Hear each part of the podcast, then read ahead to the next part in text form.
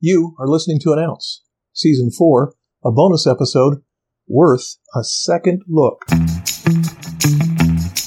You are listening to An Ounce, a podcast providing inspiration, ideas, and wisdom through engaging stories, commentary, and interviews so you can live life better.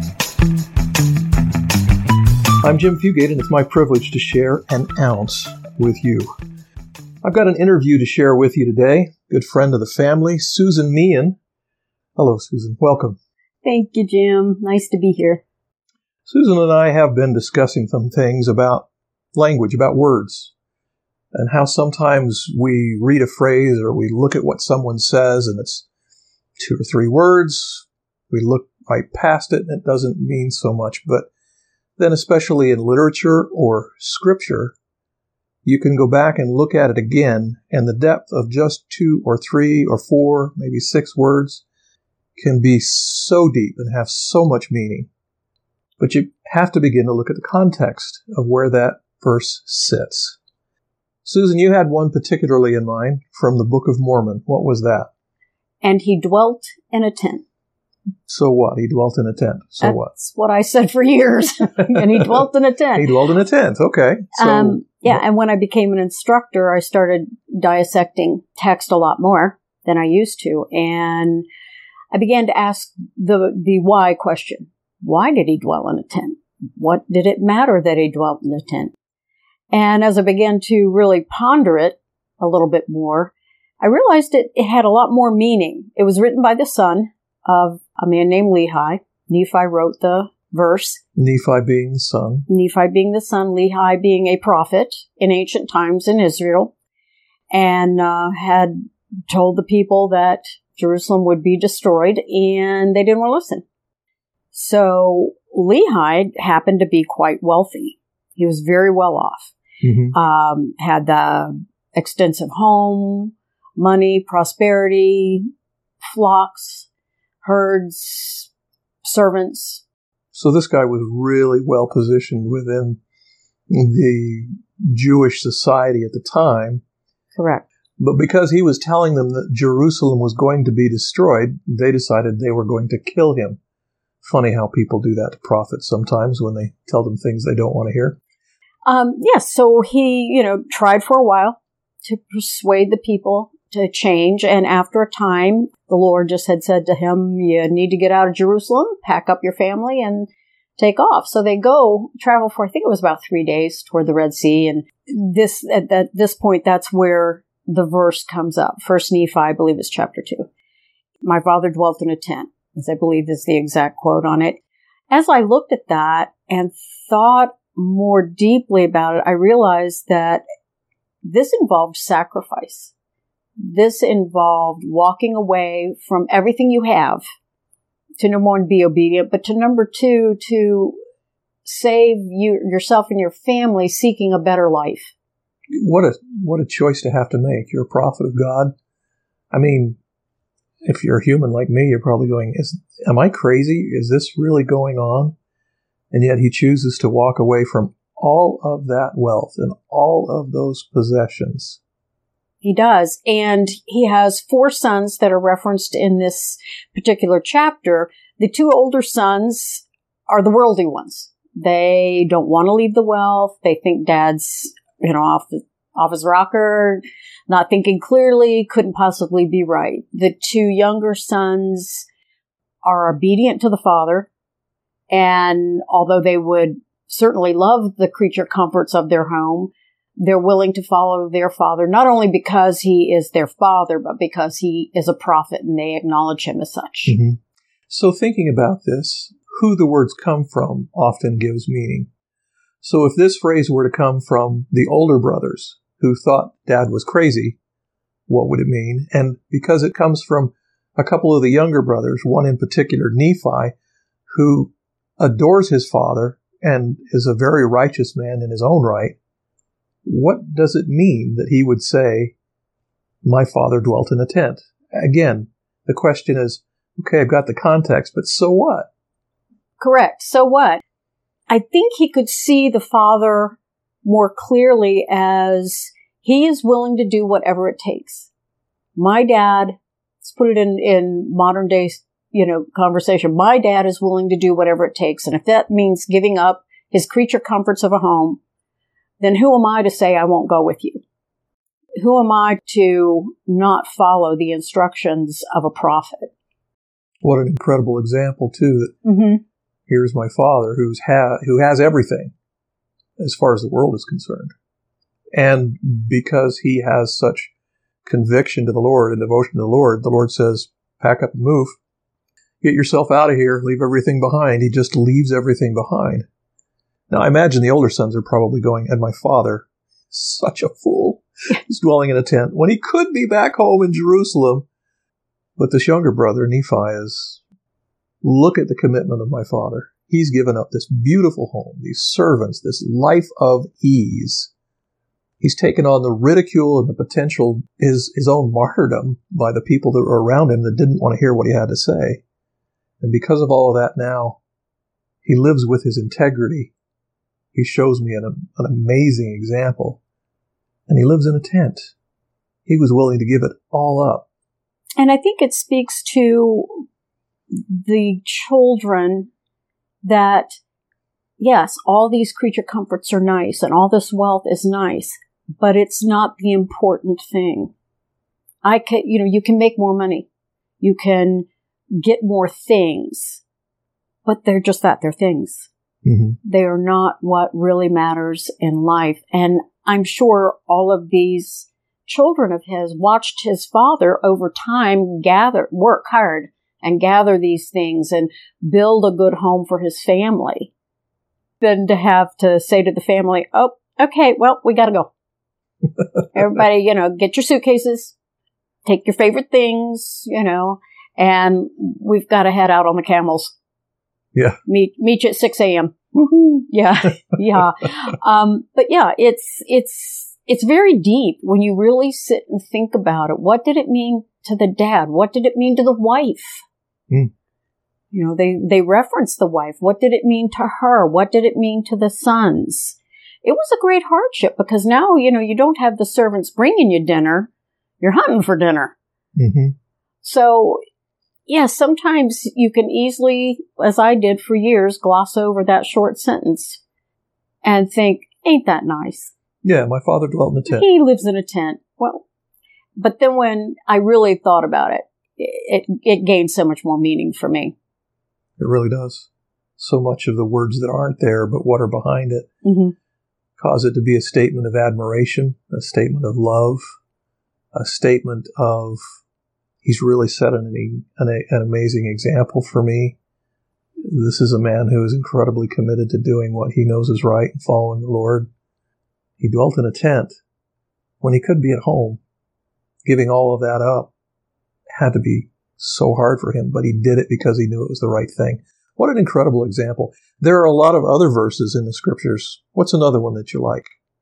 Um, oh gosh, I guess in New Testament where the woman with the issue of blood touches the hem Yes. and the Savior turns and says, in a huge crowd of people, who touched me? Yes, he had been approached by a man whose daughter was really ill. The man wanted the Savior to come and heal his daughter. And on the way, as they were walking towards this man's home, they were just thronged. People were everywhere. People around pushing, shoving in tight streets. I mean, he was, he was getting touched by all kinds of folks. And then he said, who touched me? Three words. Who touched me? His apostles, as I recall, said, what do you mean, who touched me? We're in a throng. What do you mean? Who touched me? They didn't get it either. It would have been easier to say, who didn't touch me? Yes, it would. It would. But what's the deeper meaning of this? Well, when they asked him, what do you mean who touched me? He said, I felt virtue go out of me. And it's very important to understand some of the words. So in this case, what does virtue mean? You know, don't gloss over the word because what it meant then is not what it means now. So virtue was power. Mm-hmm. When he was touched, he, she was looking for healing. And she believed so deeply that all I have to do is touch his hem, just with my fingertip. Yeah. Just touches And this him. is the woman that we were talking about that caused him to say, Who touched me? Correct. She had been feeling that she could be healed if she could simply touch the hem of his garment. Hem of his garment. now, what was her place in society at the time? It says she has an issue of blood for uh, many years. What are they talking about? Okay, an issue of blood in their custom and culture, she was unclean. You know, if a woman in Mhm. that time who might have problems, bleeding problems, she was considered unclean and untouchable. So she shouldn't even have been in the crowd in the first place. It was, she was being pretty bold, being pretty bold. And she, um, would have had to stay in the background to be unnoticed hmm because it was very similar to having leprosy. I mean, it was very serious if you presented yourself in public and you had that problem. Hmm So she shouldn't even have been there. And According to the culture, that was According just- to the I mean, culture. It's a big no-no. You don't show up there, Absolutely. especially amongst a bunch of people. absolutely. So when the Savior turns and he says, Who touched me? And there she is. Now she sort of has to present herself to the crowd and to Jesus. And, you know, it's kind of like being in the back of a classroom holding up your hand. Yeah. Um, it was me. Everybody else is saying it wasn't me. I don't know what you're talking about. Yeah, and they yeah. probably were touching him, and yet this woman realizes she knows who he's she, talking about. she was touching with a purpose. hmm Now, everyone else is just, you know, for the most part, as we can tell, they're just happy to see him. They're excited. They do believe in him. They want to hear his words. She was touching with purpose. And I'm sure her thought was, I'll just touch him and quietly slip away and nobody will know. Can you imagine how surprised she must have been when he recognized that she had wanted that healing from him and he could Mhm. feel that? Why do you think that he then pointed her out? Why not just let her go away quietly, unnoticed? Was there a purpose in that for him? I think so. It's it, that's an interesting question. You and I had chatted briefly about it, but I believe that. No, first off, I think he wanted to acknowledge her. Mhm. I, I can tell you have faith. You want to be healed, and you are. I think also he wanted those around to recognize her faith, and for her to recognize her faith. It's a it's a wonderful example in Scripture of the power of faith and what it can do. You said something interesting. For her to recognize her faith. What do you mean? Why would that be? I mean, obviously she had faith. She worked hard, Mhm. broke a bunch of societal rules, reached in and touched the hem of his garment, and she was healed. Well, isn't that enough? Why does he want her to identify herself and say, it was me, and this is what I was doing? I think that there's multiple answers to that, but I think one of them is that he want she was hiding, so he wanted to know it was okay to display your faith and to ask of me this thing is okay, that it's a Mhm. good thing. It's a good thing for you to ask. Mm-hmm. So I want, I think he wanted her to recognize the goodness of her faith and that it was a righteous request to want to be healed. I, I believe that's the first part of it. Mhm. Um, and I think perhaps another part is he wanted her to know his acknowledgement of her faith Mm-hmm. So that she could build on that. It, it may have just been the first stepping stone in her life to really building a deep commitment and faith. I've often wondered as I have looked at that because this is a verse that I have contemplated. And the verse is much longer, but the statement is just three words, and that's Mm. where the power really sits. Who touched me?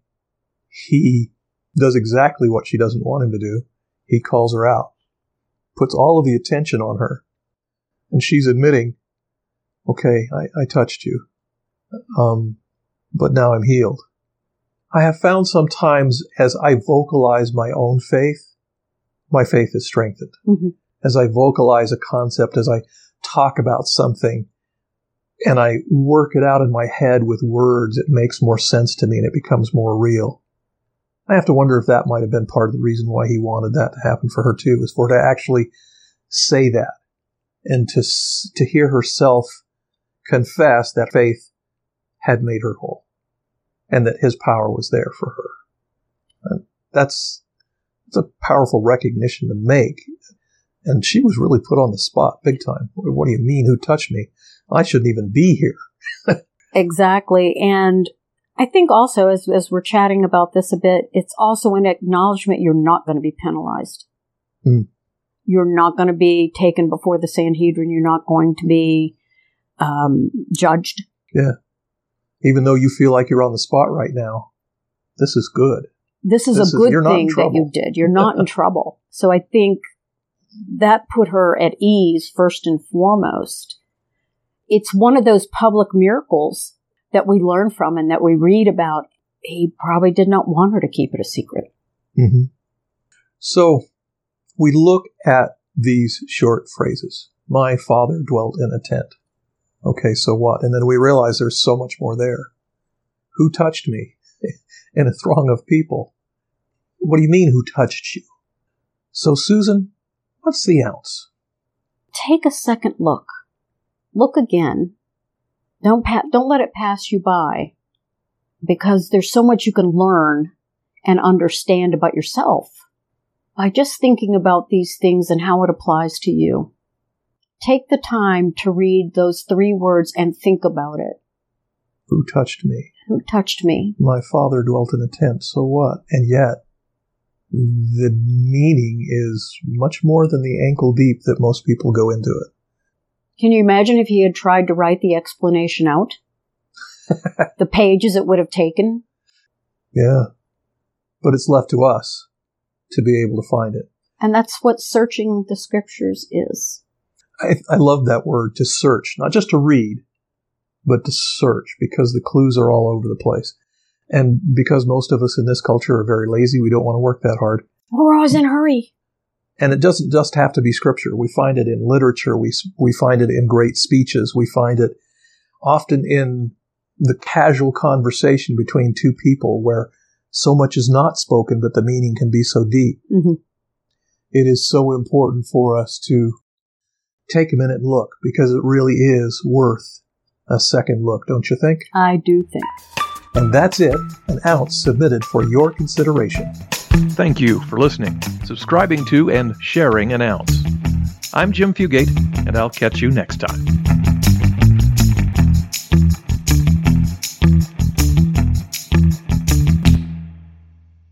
Hey, check out our YouTube videos at youtube.com forward slash at an ounce podcast. That's youtube.com forward slash at symbol an ounce podcast.